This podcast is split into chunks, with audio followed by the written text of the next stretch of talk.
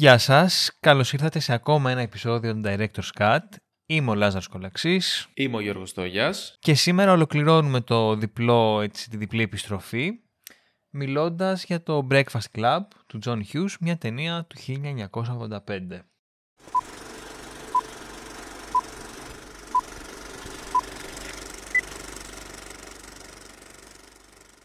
Πολύ κλασική έτσι, ταινιούλα. Φουλ εφηβική. Φουλ κλασική. Φουλ, ναι, ναι, ναι, ναι. Ε, εντάξει, δεν πω ταινία σταθμός, αλλά έχει μια δική της θέση στην pop κουλτούρα γενικότερα, νομίζω, το Ναι, νομίζω αυτό. Breakfast Club. Δε, και εγώ δεν την έλεγα ταινία σταθμό με την έννοια ότι πω, πω τι γίνεται πρωτοπορία σκηνοθετική ή κάτι τέτοιο, αλλά ειδικά στην pop κουλτούρα οι, οι, μισ- τι να πω, οι μισές σειρές και οι μισές ταινίες που έχουν βγει και από, αν- από άσχετα είδη, θα το πούμε και στη συνέχεια αυτό, ε, είναι επηρεασμένες σε πάρα πολύ μεγάλο βαθμό. Και είναι βασικά αυτό εντυπωμένη σαν ε, ε, κάτι πάρα πολύ αγαπημένο, ρε παιδί μου. Έχεις ε, συνέχεια αναφορές στο Breakfast Club, συνέχεια, ξέρεις, ε, στι, στυλς που θέλουν φανερά να μοιάσουν σε αυτό σαν ένδειξη θαυμασμού. Μμμ. Ε, γενικά είναι μια ταινία που την ε, γουστάρει πάρα πολλοί κόσμος και στην Αμερική φυσικά αλλά και γενικά δηλαδή και στην Ελλάδα νομίζω έχει ένα πολύ μεγάλο κοινό Ναι, ε, και αποτελεί αυτό που λες ε, μια ταινία κλασική σε ό,τι έχει να κάνει με, το, με την εφηβεία ίσως και με το σχολείο Μμ. και με και με άλλα διάφορα θέματα θα τα αγγίξουμε πιστεύω και στη συνέχεια. Ο σκηνοθέτης είπαμε, νομίζω το ανέφερες, είναι ο John Hughes. ναι. Ε, δεν είναι το τεμπούτο του νομίζω. όχι, όχι. Δεύτερη ταινία που είχε κάνει μετά από το Sixteen Candles που κάποιος έπαιζε, δεν την έχω δει, δεν θυμάμαι. Κάποιος από τα παιδιά που είναι στο Breakfast Club ήταν και εκεί πρωταγωνιστής, ίσως και δύο. Λοιπόν, ας μπούμε λίγο στο, στην ιστορία. Θέλεις να μας πεις λίγο τη σύνοψη, Λάζαρε; Ωραία, λοιπόν, ουσιαστικά παρακολουθούμε ένα Σάββατο στο οποίο πέντε μαθητές έχουν πάει στο σχολείο για μια τιμωρία τέλος πάντων. Κάθονται εκεί, τους έχουν αγκαρέψει, δεν πρέπει να κάνουν απολύτως τίποτα ε, και σιγά σιγά αρχίζουν να αναπτύσσουν μια φιλία μεταξύ τους και να, να σπάνε τα στερεότυπα που έχει ο ένας για τον άλλον. Στην ουσία ε, ανακαλύπτουν το κοινό που έχουν όλοι οι έφηβοι όλου του κόσμου το πρόβλημα που έχουν με τους γονείς τους και Μμμ. αυτό είναι κάτι που τους φέρνει κοντά και από εκεί και πέρα αρχίζουν και δουλεύουν αυτό που λες και εσύ με τα στερεότυπα. Στην ουσία η ταινία κατά κάποιο τρόπο στηρίζεται full πάνω σε αυτό το κομμάτι του στερεότυπου Ναι. ε, ξεκάθαρα δηλαδή, δεν είναι κάτι που το κρύβει. Αλλά θα λέγαμε ότι κάπως είναι και μια προσπάθεια να τα σπάσει. Ε, κάποιες φορές τα πετυχαίνει, κάποιες ό- όχι τόσο νομίζω κατά την άποψή μου. Μμμ. Αλλά γενικά όλο το κομμάτι της σχέσης αυτής μεταξύ των μαθητών παίζει συνέχεια με τα στερεότυπα ποιος είναι τι και πόσο ο άλλος βλέπει, ε, πόσο ο καθένας βλέπει τον άλλον. Ακριβώς, ναι. Λοιπόν, καλό θα ήταν νομίζω να ξεκινήσουμε να πούμε ποια είναι αυτά τα στερεότυπα και ποια είναι αυτά τα χαρακτηριστικά που έχει ο, ο κάθε ένας από τους ήρωές μας. Ε, έχουμε την Κλέρ η οποία είναι το έτσι λίγο κακομαθημένο πλουσιοκόριτσο. Ναι. Ε, έχουμε τον Μπράιαν ο οποίος είναι ο νερντογκίκο φίτου κλάς. Μμμ. Ε, έχουμε τον Άντριου προφανώς ο οποίος είναι ο αθλητής ε, αρχηγός της ομάδας Ο cool ε, τύπος, ας πούμε. ναι, ναι, ναι, ναι, ναι, πιο γυμνασμένος κτλ. Έχουμε τον Τζον, ο οποίος είναι ο πιο αλητάκος, έτσι λίγο σκληρός καριόλης ε, αλάνη. Που έχει Και μείνει την 20 Άλισον. φορές στην ίδια τάξη και φαίνεται πολύ μεγαλύτερο Ναι. από όλους τους υπόλοιπους. Ναι, και είναι και η αλήθεια είναι. Και είναι και η Άλισον, η οποία στην ουσία είναι η λίγο misfit, ε, περίεργη, quirky, που δεν ταιριάζει πουθενά και δεν μιλάει με κανέναν ναι, και τέλος πάντων κάπως την έλεγε στην θυμάμαι, ας πούμε η misfit χαρακτήρας. Ε, στην ουσία Α, Θα, θα ξεκινήσω λίγο τώρα λέγοντας για τους χαρακτήρες για κάτι που μου άρεσε πάρα πολύ στην ταινία Για και σχετίζεται πες. και με, και με τη σκηνοθεσία. Μμμ. Ε, υπάρχει, η, ταινία ξεκινάει εισάγοντάς μας αυτούς τους χαρακτήρες έναν έναν σε ένα τρίλεπτο, τετράλεπτο όπου μας εξηγεί ακριβώς τι είναι ο καθένας και ποια είναι και η σχέση με τους γονείς τους. Γιατί αυτό είναι κάτι που το μαθαίνουμε στην πορεία όταν θα σπάσει, θα, θα αρχίσουν αυτοί οι μαθητές να αποκτούν μια σχέση και να συζητούν τα προβλήματα που έχουν στο σπίτι. Αλλά η ταινία αυτό μας το δίνει εξ αρχής. Και έχει αυτό το υπέροχο, την απέρχη σε κάνεις που φτάνουν στο σχολείο τα παιδιά και μέσα σε 3-4 λεπτά μας έχει δώσει ακριβώς ποια είναι τα στοιχεία του καθενός, τα στερεότυπά του και, και, ποια είναι η σχέση με τους γονείς. Και είναι κάπως και σαν, όχι απλά να έρχονται, σαν να υπάρχει έτσι μια χορογραφία που κάπως αναδεικνύει και όλα το, το, ίσως το κοινωνικό, το οικονομικό στάτους που έχουν και στην πραγματικότητα. Δηλαδή πρώτη εμφανίζεται ε, η, πώς τη λένε, η Κλέρ που σκάει ο πατέρας με την Μπεμβέ. Μαθαίνουμε ότι έκανε κοπάνα για να πάει για ψώνια και γι' αυτό είναι ε, η ατιμωρία. Και βλέπουμε ότι ο πατέρας λέει, αυτή λέει ότι α, δεν μπορούσα με, κάπως να κάνει να το, να το γλιτώσω. Mm. Πονώντας ότι συνέχεια αυτοί έχουν τον τρόπο για να γίνονται τα πράγματα πιο εύκολα. Ακριβώς. Και αυτός της κάνει ένα δώρο και της λέει ότι εντάξει, δεν πειράζει, για ψώνια πήγες, δεν έγινε κάτι και θα σου πάρω και άλλα μετά και την αγνοεί. Που στην ουσία είναι το βασικό πρόβλημα που έχει η Κλέρ, ότι ο πατέρας της προσπαθεί να την εξαγοράσει στην ουσία με τα χρήματα mm. και τα δώρα που της προσφέρει. Ε, και είναι ίσως και, και κάπως η αρχηγός, η βασίλισσα του σχολείου, η πρώτη, όπως κατά πάσα πιθανότητα θα είναι και στο υπόλοιπο της ζωής της.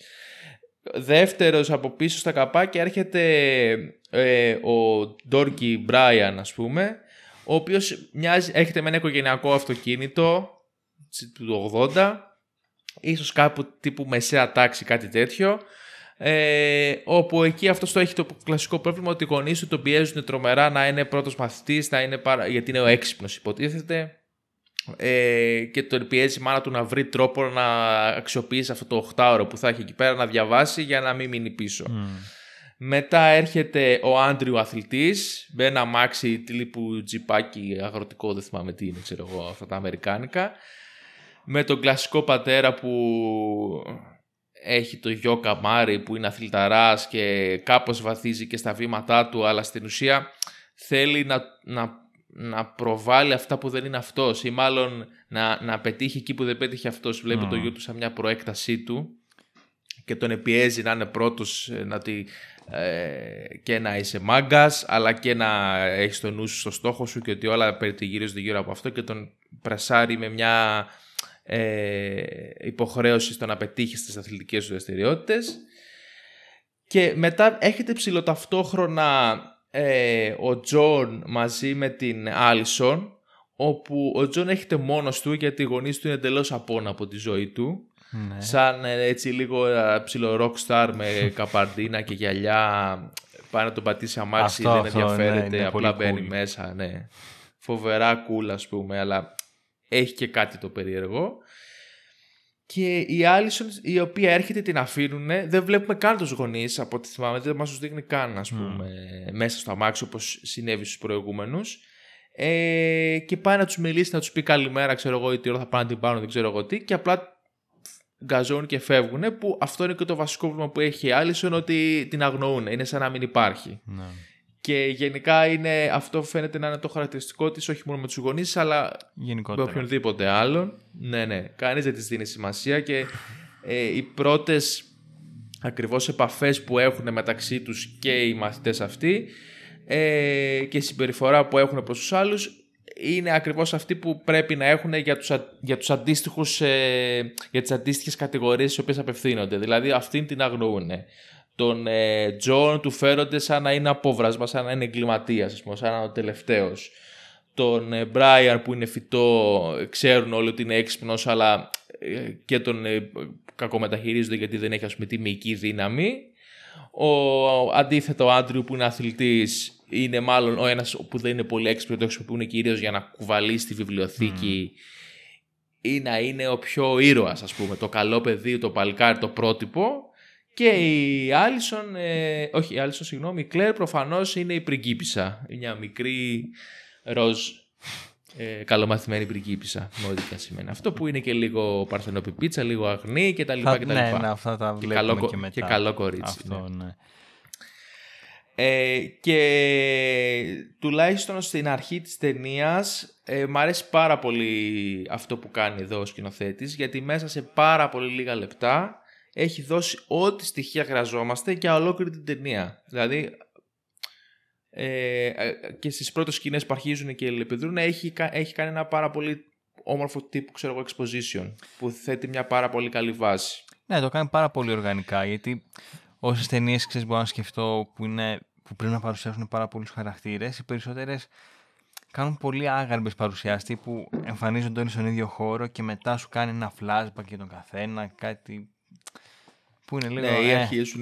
Ναι, ναι, ναι. Λίγο ναι, περίεργα. Ναι, ναι. Ενώ εδώ ε, βγάζει πάρα πολύ νόημα ο τρόπος που τους εισάγει, γιατί απλά πάνε στο σχολείο για την τιμωρία και σου δίνει τα στοιχεία που είπες και εσύ και σε βάζει στο κλίμα. Και βγάζει και πολύ νόημα, όπως λες, γιατί στην ουσία με αυτό το πράγμα θέλει να παίξει. Θέλει να παίξει με τα στερεότυπα. Που τα στερεότυπα ε, στην ουσία τι είναι, είναι ότι σου βάζω μια ταμπέλα με βάση ε, το πρώτο πράγμα που δείχνεις ότι είσαι. Χωρίς καν να με νοιάζει αν όντως ταιριάζει αυτά τα χαρακτηριστικά, χωρίς να με νοιάζει ποια είναι η προσωπικότητά σου, ε, ποιος είσαι σαν άνθρωπος. Όχι, είσαι αυτό. Μπαίνεις στην κατηγορία σου. Οπότε ε, μας το σερβίρει σε αντίστοιχους χρόνους και ο σκηνοθέτης έτσι. Δεν κάθεται να σου εξηγήσει ότι αυτός γιατί είναι ντόρκι και να μας πει όλο του τα, τα μαθήματα και όλες τις ναι, ναι, ναι, που συμμετέχει. Αυτά τα κάνει σιγά σιγά σκόρπια και όχι για να μας το δείξει σε εμάς, αλλά για να. Ε, ε, ακριβώς αυτά τα χαρακτηριστικά να έρθουν σε σύγκρουση με τα, με, με, με τα υπόλοιπα άτομα. Οπότε όταν ε, ο σκηνοθέτης το κάνει αυτό σε τρία λεπτά σου λέει ότι κοίταξε να δεις αυτά είναι τα στερεότυπα και ακριβώς επειδή είναι στερεότυπα, αυτοί εδώ πέρα ταιριάζουν σε αυτά και μην ρωτάς και τίποτα. Τα, τα, τα αποδέχεσαι κατευθείαν. Ε, βέβαια η ταινία δεν έχει στόχο μόνο ε, να σου βάλει αυτούς τους ε, στερεοτυπικούς χαρακτήρες του αμερικάνικου κολεγίου σχολείου όπως θες πες το ή απλά για να ταυτιστείς εσύ με κάποιον και να πεις ωραία και εγώ εδώ ταιριάζω και να δούμε τις εφηβικές περιπέτειες όπως είπαμε, στόχος είναι να κάπως να αρχίσουν αυτοί οι μαθητές να συγκρουστούν και να καταρρύψουν τα στερεότυπα τα οποία μοιάζουν στο πρώτο κομμάτι της ταινίας να μην τα αναγνωρίζουν ούτε οι ίδιοι για τον εαυτό τους. Δηλαδή βλέπουμε ότι συμπεριφέρονται στους άλλους μαθητές όπως θέλει η κοινωνία, το σχολείο ε, και γενικά όλος ο περίγυρος να τους αντιμετωπίζει αλλά μοιάζουν κάπως να αγνοούν ότι και οι ίδιοι έχουν μπει σε αυτό το τρυπάκι και δεν τους αρέσει αυτό. Δηλαδή ο, ο Τζον θα φερθεί στην Κλερ σαν ένα κακομαθημένο κοριτσάκι αλλά τον ενοχλεί το γεγονός ότι οι άλλοι τον, ε, τον αντιμετωπίζουν. Ε, συμπεριφέρουν σαν να 'ναι αλήτης. Ναι, ναι, ναι. ναι, ενώ κάνει ο ίδιος ακριβώς το ίδιο πράγμα. Και αυτό είναι ίσως το πιο σημαντικό κομμάτι και ίσως, ίσως και το μόνο γιατί και εμείς σαν θεατές αλλά και αυτοί ξέρουν ότι δυστυχώς αυτό πολύ δύσκολα θα αλλάξει και αν αλλάξει ποτέ. Οπότε πιο σημαντικό είναι να αρχίσεις εσύ να αναγνωρίζεις πώς συμπεριφέρεσαι στους γύρω και στον εαυτό σου παρά να αρχίσεις πρώτα να απαιτείς από όλους τους άλλους να, είναι, να σου φέρονται σε ένα σωστά. Ναι. Και σχεδόν όλο το πρώτο μισό κομμάτι της ταινίας ε, ε, βλέπουμε στην ουσία αυτό το πράγμα. Πόσο ενοχλούνται ε, όλοι αυτοί οι χαρακτήρες από το πώς φέρονται, αλλά ταυτόχρονα να συνεχίσουν να φέρονται και αυτοί έτσι στους, ε, στους υπόλοιπους. Εν τω μεταξύ, αυτό που μου έκανε πολύ ενδιαφέρον στο πρώτο κομμάτι της ταινίας είναι το πόσο πολύ στηρίζεται πάνω στις πλάτες του Τζον. Δηλαδή, ουσιαστικά είναι αυτός ναι. ο οποίος ξεκινάει τα πάντα γιατί απλά συμπεριφέρεται πάρα πολύ ενοχλητικά στους πάντες, τους ενοχλεί διότι δεν αντέχει την κατάσταση στην ναι, οποία ναι. βρίσκεται. Το οποίο έχει πλάκα διότι κατά μία έννοια εφαρμόζει ε, είναι στην πράξη το στερεότυπο ας πούμε. Ε, είναι στην ουσία αυτός ρε παιδί μου που όπως είπες και εσύ λόγω του πόσο ενοχλητικός και σπαστικός είναι ε, θα αναγκάσει τους άλλους να βγουν από το comfort zone τους και να αρχίσουν να μιλάνε και να εκθέτουν τις ιδέες τους και να εκφράζουν πώς έχουν επηρεαστεί και οι ίδιοι από τα στερεότυπα. Γιατί αν δεν ήταν αυτός, θα καθόντουσαν κατά πάση πιθανότητα ο καθένας στα γραφιάκια τους, θα συνέχιζαν να έχουν την ίδια άποψη που έχουν για τους υπόλοιπους ε, με βάση την κατηγορία στην οποία ανήκουν και δεν θα γινόταν τίποτα. Το οποίο... Ενώ αυτός τους πικάρει, τους πικάρει και τους αναγκάζει να μιλήσουν και με το να μιλάνε ακούνε και οι ίδιοι τον εαυτό τους και αρχίζουν λίγο και σκέφτονται το πώς, ε, ε πώς έχουν επηρεάσει αυτές οι, οι ταμπέλες ε, τις σκέψεις τους και τις επιλογές που έχουν γενικά στη ζωή τους γιατί επηρεάζει και τους φίλους τους, επηρεάζει το, τις αποφάσεις τους, το τι θέλουν να κάνουν στη ζωή τους κτλ. κτλ.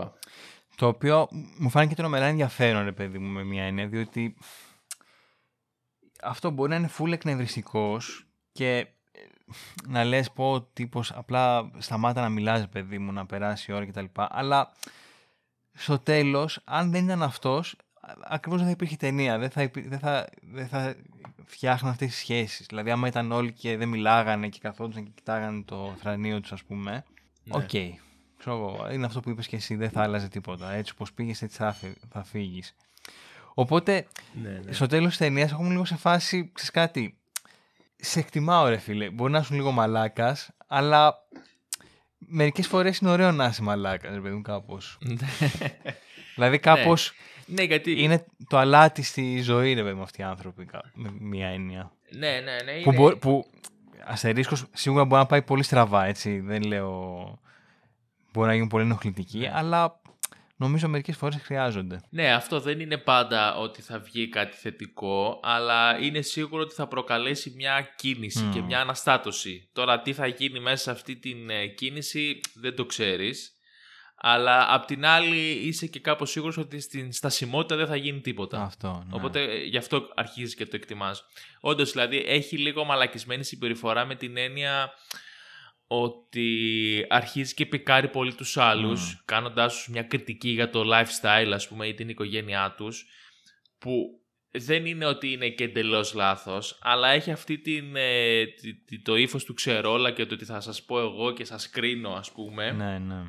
Που είναι λίγο ενοχλητικό. Αλλά είναι αυτό που λέμε, ότι τους πικάρει για να τους βγάλει λίγο από την ε, βολική θέση που έχουν μπει και έχουν τους έχει βάλει κοινωνία μάλλον και σιωπηλά τον έχουν αποδεχτεί και αυτοί γιατί όταν είσαι και έφηβος είναι πολύ δύσκολο να αρχίσεις να κάνεις αυτοκριτική και να αξιολογείς τις κινήσεις σου ή τις συμπεριφορές σου ε, και μέσα από τους πολλούς διαλόγους που έχει η ταινία μας το αναδεικνύει κιόλας. Δηλαδή για παράδειγμα τον ο Άντριου ας πούμε ε, παραδέχτηκε ότι έκανε bullying σε ένα παιδί mm. χωρίς να το θέλει και το έχει μετανιώσει πικρά στην ουσία αυτό το πράγμα σου λέει ότι έχω πει τόσο πολύ στο, στο καλούπι μου που κάνω ακόμα και πράγματα που δεν μ' αρέσουν. Δεν είναι ότι αποδέχομαι σιωπηλά και ξέρεις, παίζω το ρόλο μου. Ναι. Έχω φτάσει να κάνω και πράγματα εντελώς αντίθετα μόνο και μόνο γιατί πρέπει, ας πούμε.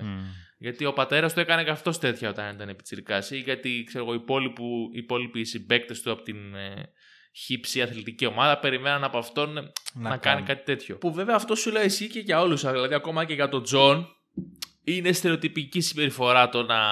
Τι να σου πω τώρα, το να έχει χόρτο πάνω του. Γιατί είναι ο αλήτης, κατάλαβες. Ναι, ναι, και αυτός δηλαδή. Από αυτόν περιμένεις. Και γι' αυτόν η αλητία μετά καταλήγει να είναι κομφορμισμός, ας πούμε, σε έναν βαθμό, σε πολύ ναι, μεγάλο.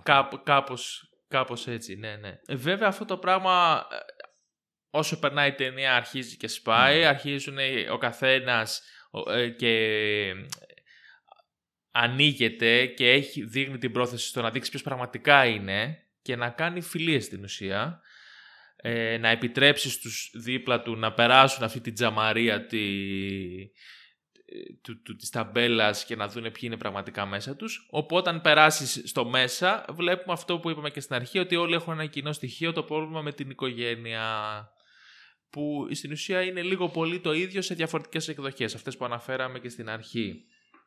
Ε, και εντάξει είναι το κοινό πρόβλημα όλων των εφήβων αυτό, αλλά αυτή ήταν η, αφορμή που σκεφτόμουν και εγώ κατά κάποιο τρόπο ότι όπως λειτουργούν αυτοί εκεί τελείως διαφορετικοί, τουλάχιστον φαινομενικά χαρακτήρες, ε, και έρχονται κοντά με βάση το κοινό τους πρόβλημα, είναι κάπως και η ψυχολογία του στρατού.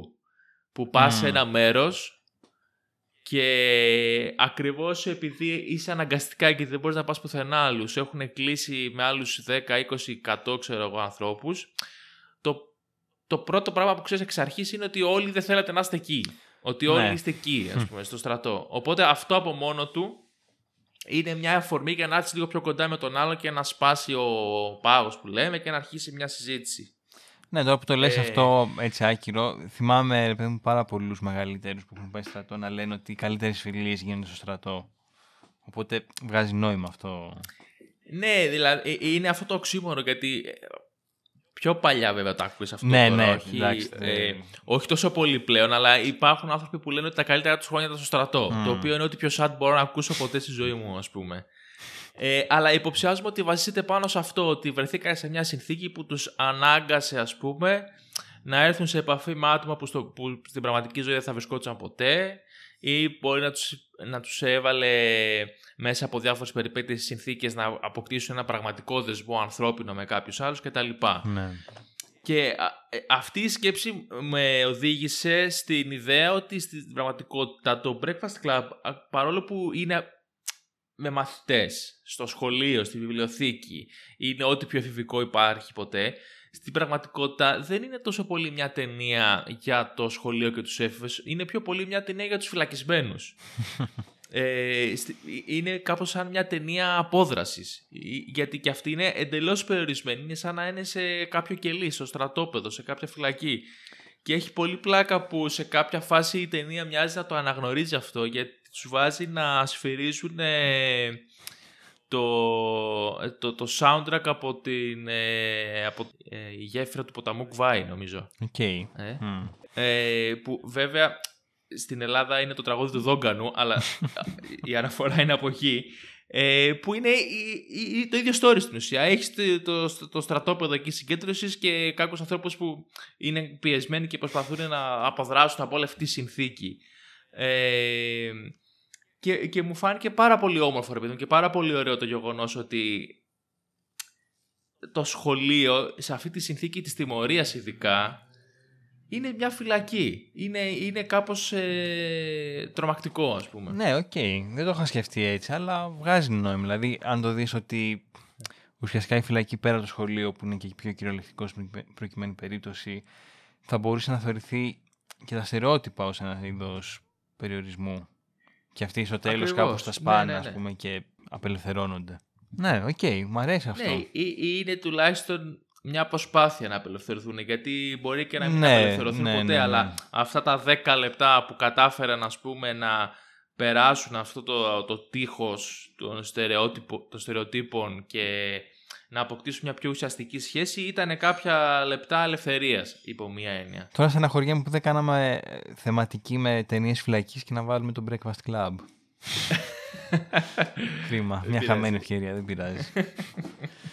Επίσης, μιας και λέμε και για τα σκηνοθετικά, έχει και για την ελευθερία η πιο κλασική σκηνή, νομίζω, ίσως από τις πιο κλασικές σκηνές του Breakfast Club, είναι το κλείσιμο που έχει στον ε, τον Τζον Μμ. να κάνει να σηκώνει ψηλά τη γροθιά και να φριζάρει εκεί. Που θυμίζει λίγο και το φινάλε του το 400 χτυπημάτων του Τρυφό που είναι στην παραλία το πιτσιρίκι και παγώνει εκεί σαν να, σαν να μην ξέρεις τι θα γίνει μετά ρε παιδί μου. Γιατί και, ε, σ- στα 400 χτυπήματα πάλι έχεις ένα παιδάκι που δραπετεύει στην ουσία και αρχίζει και τρέχει και κυνηγάει την ελευθερία. Που μέχρι που φτάνει στην ακτή ε, εκεί μάλλον τελειώνει, για κάποια δευτερόλεπτα ήταν ελεύθερο, δεν ξέρεις τι θα γίνει. Μετά σου φριζάρει την εικόνα σαν να σου λέει ότι stop από εδώ και πέρα, δεν ξέρουμε. Ναι, ναι, ναι. Τελειώνει εδώ η ταινία.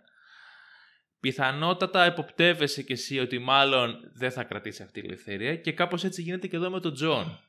Δηλαδή τελειώνει, έχει κερδίσει Την... την ελευθερία Μμ. του τουλάχιστον στιγμιαία γιατί πιθανότατα από την Δευτέρα θα ξαναπάει στο σχολείο και ο άλλος ο υποδιευθυντής του ε, τον έχει Τον έχει σε βάλει στο detention μάτι, για δύο ναι. μήνες πόσο τον είχε ξέρω εγώ ναι είχε κερδίσει και την κοπέλα του οπότε για ένα δευτερόλεπτο, για ένα λεπτό δεν ξέρω πόσο κράτησε ήταν πραγματικά ελεύθερος και η ταινία αποφασίζει να στο φριζάρει εκεί και να σου μείνει αυτό το feeling μόνο. Ναι, λίγο σάντα Παρόλο μα που το ξέρεις κι σκεφτείς εσύ. βέβαια, αλλά...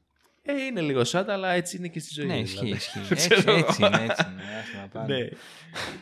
Η- Ε, ή πολλές φορές η ελευθερία δεν, δεν, δεν μπορεί να εχμαλωτιστεί γιατί είναι ελευθερία για πάρα πολύ, για μεγάλα χρονικά διαστήματα. Ναι, ισχύει αυτό. Και έχεις ψήγματα ελευθερίας, ας πούμε, μέσα στην Mm. κατά τα άλλα περιοριστική ζωή σου. ας Ε, τι πούμε. να κάνεις. Τέλος πάντων. Το σύμβολο, ας πούμε, αυτής της ε, δύναμης που αφαιρεί την ελευθερία στην ταινία είναι ο διευθυντής, υποδιευθυντής της κατά είναι. Ναι, ο οποίος νομίζω εισάγει και λίγο την, τη θεματική της διαγενεϊκής κόντρας, ας πούμε. Ότι αυτός που είναι πιο ηλικιωμένος βλέπει του- τους πιτσιρικάδες ως, ξέρω εγώ, σύμβολα της καταστροφής, του χάους, ότι η κοινωνία μας οδηγείται από το κακό στο χειρότερο. Ενώ, όπως το εξηγεί και ένας άλλος υπάλληλος του σχολείου, ε, στην πραγματικότητα αυτό γινόταν πάντα. Ναι, και αυτό είναι και το φυσιολογικό. Δηλαδή, αν δεν έρθει η επόμενη γενιά να απορρίψει και να καταρρύψει την προηγούμενη, δεν θα έχεις κάποια πραγματική πρόοδο Μμμ. στην ουσία. Βέβαια, α, και αυτός είναι τρομερά στερεοτυπικά αποτυπωμένος έτσι. Δηλαδή, αυτό που περιέγραψες και εσύ, ότι είναι η παλιά γενιά που δεν καταλαβαίνει τη νέα και την έχει μόνιμα στην μπουκα. Ε, ε, Είναι ο πιο μονοδιάστατος χαρακτήρας της ταινίας. Αλλά αυτό μπορεί κάπως να το εξηγήσεις κιόλας γιατί τον βλέπουμε και από τα μάτια των των παιδιών ναι. που στα μάτια των παιδιών και αυτοί δεν είναι τίποτα άλλο. Δηλαδή είναι απλά ένα μόνιμο εμπόδιο. Μμμ. Είναι αυτοί που τους καταπιέζουν. Έχει, δηλαδή, στην αντίστοιχη περίπτωση που λέμε με τις φυλακές και τα στρατόπεδα, είναι ο αστιφύλακας. Είναι, είναι ο ίδιος ρόλος με άλλα ρούχα. Ε, ο οποίος προφανώς και αυτός με τη σειρά του, όπως ως, ως μάλλον οφείλει σαν απόλυτη μορφή εξουσίας, σέβεται και τηρεί και καλλιεργεί αυτά τα στερεότυπα γιατί τον διευκολύνουν πάρα πολύ στο να έχει έναν έλεγχο. Ακριβώς. Τον αλήτη θα τον ε, στριμώξει, θα του, φερ- θα του φερθεί εξαιρετικά βία σε βαθμό που είναι παράνομο αλλά επειδή ξέρει ότι δεν μετράει πουθενά θα το εκμεταλλευτεί αυτό όταν έχουν κάποιο τέτα-τέτα ας πούμε δικό τους Μμ.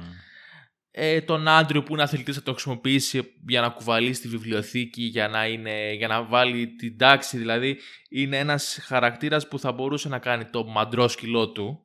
Κατάλαβες, προσπαθεί δηλαδή το έχει έτσι στο μυαλό ναι, του. ναι.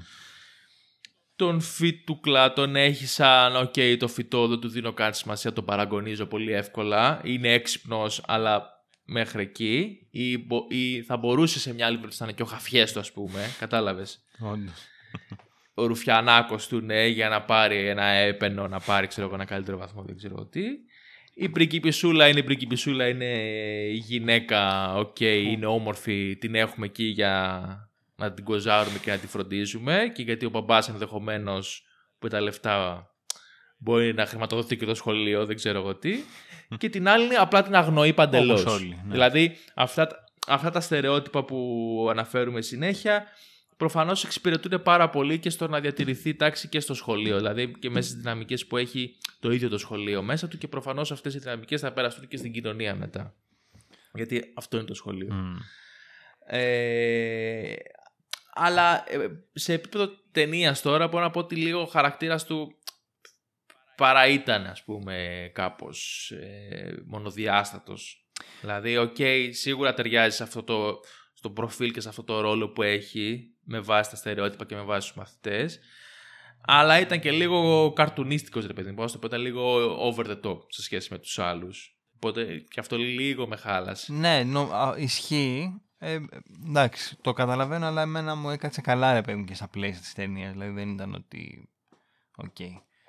Είναι μια ταινία η οποία γενικά ξεκινάει από τα, ε, από τα στερεότυπα, οπότε επειδή ακριβώς αυτό δεν μας δίνει και ευκαιρία να τον εξερευνήσουμε περισσότερο. Οκ, Ναι, ναι, Ξέρεις. ναι. δεν με ενόχλησε. Ε, Οκ, το, κα- το ακούω αυτό που λες, ρε παιδί μου. Ναι, γενικά ότι πολύ ηθελημένα είναι τόσο καρικατουρίστικος, ας πούμε, και τόσο μονοδιάστατος. Ε, και αυτός ίσως μπορεί να περάσει οριακά. Αλλά από εκεί κάπου ξεκίνησε και εμένα λίγο να μου χτυπάει η ταινία κάποιες ώρες, ώρες γιατί ενώ υποτίθεται ότι η βασική της ιδέα ή τουλάχιστον έτσι πως την καταλαβαίνουμε εμείς οι δύο τώρα που το συζητάμε είναι τα στερεότυπα ε, είναι πολλές φορές που η ταινία ίδια πέφτει μέσα στα στερεότυπα, νιώθω. ναι. Ε, και ενώ ότι την αρχή ας πούμε τη θεωρώ ιδανική, σούπερ τέλεια ε, και πολλά κομμάτια έχουν πάρα πολύ ενδιαφέρον, είναι άλλα που είναι πολύ αδύναμα και για μένα το Breakfast Club είναι αρκετά άνισο Οκ, πολλές για φορές. πες. Δηλαδή ε, ας πούμε η σκηνή αυτή που ο άλλος ο, ο Τζον πέφτει κάτω από το θρανείο για να κρυφτεί και ε, Α, παίζει με το βρακί Ναι, της ναι, ναι. Άλισον και το βλέπουμε κιόλας και γυρίζει ο άλλος και μας βγάζει την κάμερα. Εκεί ας πούμε δεν υπάρχει κανένας λόγος να το κάνει αυτό. Ε, είναι σε λίγο σαν η ταινία να δέχεται αυτό το στερεότυπο της, ε, της Κλέρ, Άλισον είπα συγγνώμη, Κλέρ εννοούσα, της Κλέρ και κάπως σαν να φιντάρει και εμάς που περιμένουμε κάτι αντίστοιχο από την Κλέρ ότι είναι η, ο, έτσι, ομορφούλα που θα θέλαμε να δούμε κι εμείς κάτω το ναι, βρακί της, ναι, ας οκ. πούμε, τη φούστα. Ισχύει. Εμένα Ε, λίγο με έχασε προς το τέλος είναι η αλήθεια. Μμ. Που νιώθω ότι κάπως τα κλισέ κυριάρχησαν. Δηλαδή, ο Αλήτης Κυριάρχησαν, τα έφτιαξε με την ήσυχη, την χαμηλών τόνων Εντελώς κοπέλα. Ναι, και άλλη θα επαναστατήσει για τον μπαμπά της και θα τα φτιάξει με τον αλήτη. Ναι, η ασχη... όχι η ασχημούλα, η... αυτή που δεν της έδινε κανένα σημασία τέλος πάντων. Η quirky. ήθελε αυτή να περίεργη γίνει λίγο, ναι. η- μια συνηθισμένη που εμένα να πω την αλήθεια όσο ήταν ε, περίεργη μου άρεσε πάρα πολύ τύπου έλεγα φιλέ Χάλια έγινε σε μετά. παντρευόμουν ξέρω εγώ αύριο σήμερα δεν ξέρω πότε Ναι. και μετά έγινε χάλια δηλαδή τι- τι- Χάλια έγινε μετά. ε, αυτό, ας ήταν πούμε, έγκλημα ναι, δε. α- και, νο- και νομίζω ότι πρόδωσε Είναι- κιόλας και τη θεματική του σε κάποιο βαθμό Ακριβώς. Ακρι- Είναι αυτό που σου λέω ότι είναι πολύ άνηση. Ενώ μοιάζει να θέλει να παίξει με αυτό το κομμάτι, κάποιες φορές το ξεχνάει. Σαν να πέφτει στη λούπ, στη- κα- τρώει τη λογοποδία από τον εαυτό του Ναι. από την εποχή στην οποία βγήκε. Δεν ξέρω πώς να το ερμηνεύσω. Ας πούμε, αυτό είναι το πιο μεγάλο φάουλ για μένα. Που έχεις όλο αυτό το ταξίδι για να αποδεχτεί ο καθένας τον εαυτό του και αυτό που Ναι. είναι και να βγει από τα στερεότυπα. Στο τέλος την βάζει στην ουσία να το καταστρέφεις αυτό που λες εσύ, το, το διαλύεις τελείως. Και τον αθλητή να τα φτιάχνει με αυτήν γιατί δεν του άρεσε. Πριν τώρα όμως που έγινε άνθρωπος ναι ναι του τώρα άρεσε. που, που όντως έγινε κοπέλα ρε παιδί μου και δεν ήταν Ναι, ναι, φρικιό Και γενικά α- από όλους τους χαρακτήρες νομίζω ότι αυτός της Άλισον είναι ο λιγάκι πιο αδύναμος γιατί κάπως και η ταινία πασχίζει να την κάνει περίεργη και Μμμ. την βάζει και σε ακόμα περισσότερα στερεότυπα. Δηλαδή ε, δεν ξέρει να τρώει αυτή ας πούμε. Τρώει σαν ζώο. Ναι. Πια- Πετάει τα σαλάμια, κάνει εκεί κάτι με σκυλοτροφή, δημητριακά, δεν ξέρω εγώ τι ήταν. Ότι Sony και Ντε είναι περίεργοι. ναι Που όντως. αυτό δεν είναι στοιχείο του, του, της προσωπικότητας κάπως του χαρακτήρα, είναι ε, κάτι που ταιριάζει στο προφίλ που θέλει να μας περάσει στερεότυπο. Ενώ για τους άλλους χαρακτήρες δίνεται πιο πολύ υλικό για το πώς είναι σαν άτομα, σαν ε, προσωπικότητες που ξεφεύγουν από την ταμπέλα Μμμ. τους. ναι ναι ναι Η άλλη σου νομίζω ότι είναι λίγο πιο αδύναμο σε σχέση με τους υπόλοιπους. Ναι, ισχύει. Δηλαδή, εντάξει, ενδεχομένως να, να προσπάθησε να, να τη μετατρέψει σε χαρακτήρα που κάνει λίγο τις γκάφες, τις μαλακιούλες και γίνεται το comic relief, ας πούμε. Ναι, Που εντάξει, ναι. δεν είναι ότι μιλάμε για κανένα δράμα τε- τρελό. Αλλά νομίζω όντως το παράκανε. Δηλαδή, τώρα εντάξει, αυτά που την έβαζε να κάνει ήταν λίγο όπως είπε και εσύ ακραία. Εντάξει, οκ. ναι, ναι. Μπορεί να ξέρει να τρώει σαν άνθρωπος, δεν είναι ανάγκη να, να είναι έτσι. Ε, και νομίζω και αυτό που με πέταξε αρκετά από την ταινία, αν και βέβαια εντάξει και αυτό μπορώ να το ακούσω λίγο γιατί είναι σ- στην εποχή του ας πούμε και, στο, και στον τρόπο με τον οποίο η ταινία πλασαρίστηκε γιατί είναι μια ταινία που απευθύνεται σε έφηβους Μμμ. Ε, είναι το νιώθεις ότι χορεύανε για 40 λεπτά ρε παιδί μου ότι έχει πάρα πολύ μουσική και χορό που είναι λίγο κάνουμε ένα διάλειμμα από την ταινία να περάσουμε καλά γιατί είμαστε νέοι Ξέρεις, σου βγάζει λίγο το αίσθημα ότι ο σκηνοθέτης λέει ξέρω εγώ πως είναι οι νέοι είναι cool και χορεύουν και είναι ξενιαστιά και σου δείχνει αυτή την εντύπωση που έχει ο σκηνοθέτης ότι πόσα είναι να είσαι έφηβος. Ναι. Ενώ δεν είναι ακριβώς έτσι. Στην ουσία είναι το αντίθετο. Και λίγο τα κουμπάει, αλλά α, ώρες ώρες το χάνει. Και σου έχει τρει-τέσσερι σκηνές με χορό που κρατάνε τέσσερα λεπτά η κάθε μία. Όντως, όντως. Οπότε αυτά είναι, Ε, φάνηκαν λίγο υπερβολικά, ναι. ας πούμε. Ναι. Το, το ακούω, το ακούω. Ή, το, ή, ή τις σκηνές που, που ο Άντριου τραγουδάει και σπάει το τζάμι, ξέρω εγώ. Δηλαδή πω, είχε ναι. κάτι τέτοια κουλά. Ναι. Ε, εντάξει, οκ. ναι. Γενικά, το, μου έβγαλε ότι υπήρχε μια ανισότητα, ρε παιδί μου, στην ταινία αυτό, ότι ε, ε, έχουμε μια πολύ έξυπνη, πολύ έξυπνη, μια ωραία ιδέα, ξεκινάει, την παρουσιάζει πάρα πολύ καλά, έχει βρει κάπως και το φινάλε, αλλά του λείπει κάπου ενδιάμεσα ένα κομμάτι που πρέπει να φιλάρει και να το κάνει και λίγο πιο ελκυστικό για να κόψει και εισιτήρια. Δηλαδή, εμένα αυτό που έβγαζε και ε, νιώθω ότι έχει έντονες ανισότητες. Κατά τα άλλα είναι πολύ σπαθητική όμως, νομίζω ταινία και αυτός είναι και ο λόγος που έχει πετύχει τόσο πολύ. Γιατί, γιατί είναι φαν και στην ουσία έχει και κάτι να σου δώσει που, με το οποίο μπορείς να ταυτιστείς εσύ. Το οποίο δεν είναι η ταμπέλα στην οποία ταιριάζεις, αλλά το πόσο σε ενοχλεί που σε κρίνουν όλοι με αυτό που νομίζουν ότι είσαι. Ναι. Νομίζω και μια επιτυχία της είναι με το σενάριο. Γιατί εντάξει, η ταινία κατά 90% βασίζεται στο σενάριο και τους διαλόγους οι οποίοι ως επιτοπλίστων είναι πάρα πολύ ρεαλιστικοί. Εντάξει, υπάρχουν κάποιες υπερβολές, όπως είπες και εσύ, με τον τύπο που τραγουδάει και σπάει το τζάμι, ή με την άλλη που τρώει, λες και είναι ζώο, ας πούμε, που πρώτη φορά βλέπει φαγητό. Αλλά ο τρόπος τον οποίο διαμορφώνει τις σχέσεις και τους διαλόγους και σε γενικές γραμμές έχει ενδιαφέρον, παρότι δεν γίνεται τίποτα, νομίζω είναι από τα πολύ μεγάλα ατού Και επίσης, τώρα θα κυρώσω λίγο όλα αυτά που λέγαμε, θα τα κυρώσω κάπως μάλλον, αυτά που λέγαμε για τα στερεότυπα. Μου φάνηκε πολύ ενδιαφέρον που εμείς που είμαστε στην άλλη άκρη του Ατλαντικού, ξέρω εγώ, καταφέραμε, τουλάχιστον εγώ το ένιωσα, να βρω, δηλαδή έβλεπα την ταινία και έλεγα «Α, αυτός μου θυμίζει τον τάδε, ας πούμε, ε, εκείνη μου θυμίζει την άλλη συμμαθήτριά μου κτλ. Δηλαδή, ok, okay, στερεότυπα, ναι, σε μεγάλο βαθμό προφανώς δεν μπορείς να περιοριστείς μόνο εκεί για να κρίνεις τον άλλον, αλλά σε κάποιο βαθμό βλέπεις άτομα που γνώριζες. Ναι, σίγουρα. Και είναι πολύ ενδιαφέρον. Τα, τα, που, τα, που τα μετατρέπεις, sorry, τα μετατρέπεις σε αρχέτυπα εν τέλει.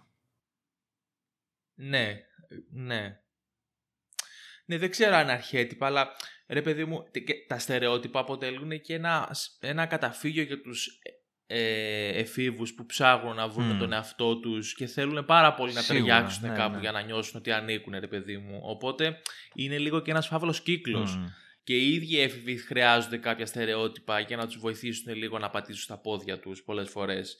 Οπότε γι' αυτό και εσύ έχεις κάποιο φίλο ο οποίος ήταν μεταλλά σε, σε κάποια φάση ξαφνικά μια Δευτέρα πρωί ήταν μεταλλά εδώ μέχρι την Παρασκευή δεν ξέρω εγώ, είχε καμία σχέση. Γιατί και αυτός προσπάθησε κάπως να ενταχθεί κάπου που. Ναι, μεν μπορεί να το αρέσανε και όλα αυτά τα στοιχεία, δεν πήγε με το ζόρι ενδεχομένως. Αλλά είναι και αυτού μια προσπάθεια να το να ε, ενταχθεί και να χωρέσει κάπου σε μια, σε μια ομάδα. Ναι. Σε μια κοινότητα μικρή.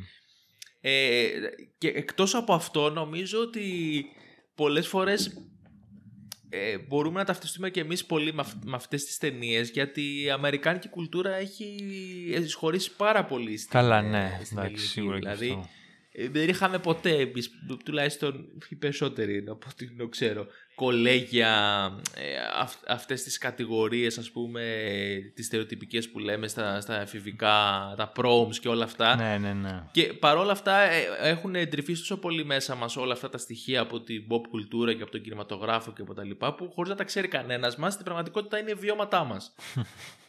Πραγματικά, όντως. Ε, ναι, αλλά αυτό τα ξέρει και μια άλλη κουβέντα πούμε, για το πώς έχει επηρεάσει η Αμερικάνικη κουλτούρα τη γενιά μας και γενικότερα ε, την παγκόσμια κουλτούρα. Σε κάποιο επόμενο επεισόδιο θα ε, τα συζητήσουμε. Μέχρι τότε, ε, ναι. επειδή νομίζω δεν το αναφέραμε, να πούμε λίγο ρε παιδί μου ότι okay, όπως είπαμε και εμείς ή τουλάχιστον πώς ερμηνεύσαμε, πώς ερμηνεύσαμε εμείς την ταινία δεν είναι κάτι τρελό σαν κινηματογραφικό προϊόν, αλλά κακά τα ψέματα έχει πειράσει τα πάντα και αυτός είναι ο λόγος ουσιαστικά που τη μνημονεύουμε ακόμα, δικαιολογημένα νομίζω σε μεγάλο βαθμό. Και πραγματικά άπειρα πράγματα από το community που είναι εντάξει full χαρακτηριστικό μπορώ να σκεφτώ μέχρι τους Avengers ας πούμε που απλά είναι μια παρέα διαφορετικών τύπων που πρέπει να, μας, να βρεθούν στον ίδιο χώρο και να συνεργαστούν Νομίζω ότι το, το χιούμορ του John Hughes έχει, έχει πάει προφανώς σε όλες τις εφηβικές κομμωδίες, αλλά και, και πολύ πέρα από αυτό το πράγμα. Και ε, είναι και μια ταινία, ρε παιδί μου, λίγο comfort για πάρα πολύ κόσμο. Είναι λίγο όπως τα φιλαράκια ναι, που πολλές φορές. Ναι. Που έχει ξεπεράσει πια το ότι είναι μια σειρά, είναι μια ταινία, έχει αυτές τις αδυναμίες, αυτά τα δυνατά χαρακτηριστικά. Α, γι' αυτό μου αρέσει και έχει γίνει ε, ένα κάπως ε, ψυχολογικό αποκούμπι για πολύ Ακριβώς, κόσμο. αυτό. Οπότε, κατά μία είναι, ναι, τώρα, εντάξει, αν εμάς μας άρεσε τόσο ή θεωρούμε ότι έχει δύο-τρεις αδυναμίες, δεν έχει παραμικρή σημασία, διότι Ναι. απλά μιλάει στις ψυχές πάρα πολλών ανθρώπων. Γι' αυτό είναι... Κατευθείαν. Ναι. Ναι. ναι, ναι, Δηλαδή δεν έχει καμία σημασία που η ταινία αποφασίζει να ξεκινήσει με σπασμένα γυαλιά. Και, δηλαδή, που, γιατί, ναι.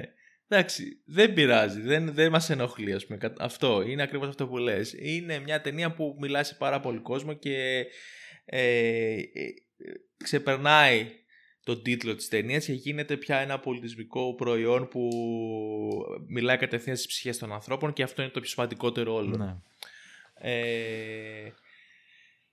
Ε, νομίζω δεν έχουμε να πούμε κάτι άλλο για το Breakfast Club. ναι, και εγώ αυτή την αίσθηση έχω. Ελπίζω να, απο- να απολαύσετε αυτά τα δύο διπλά επεισόδια. Έτσι κά, τα, κάπως πιο καλοκαιρινά και ανάλαφρα. Πιο ανάλαφρα αυτό, ναι, ήταν αυτή η, η ανάγκη μας να, να πιάσουμε λίγο εφηβική ξεχνιασιά κάπως.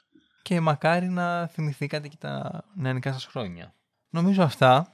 Μας ακούτε Μμμ. όπου παίζουν podcast, Spotify, Google Podcast, Apple Podcast κτλ. Ε, μας ακολουθείτε σε social media, Facebook, Instagram και μας διαβάζετε στο site μας, directorscat.gr. Μέχρι το επόμενο επεισόδιο, όποτε και αν είναι αυτό, μάλλον θα κάτσουμε να ξεκουραστούμε. καινούργια θεματική. ναι, ναι.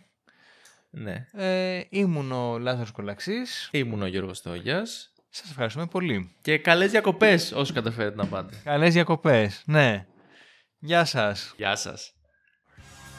You see us as you want to see us. In the simplest terms, with the most convenient definitions.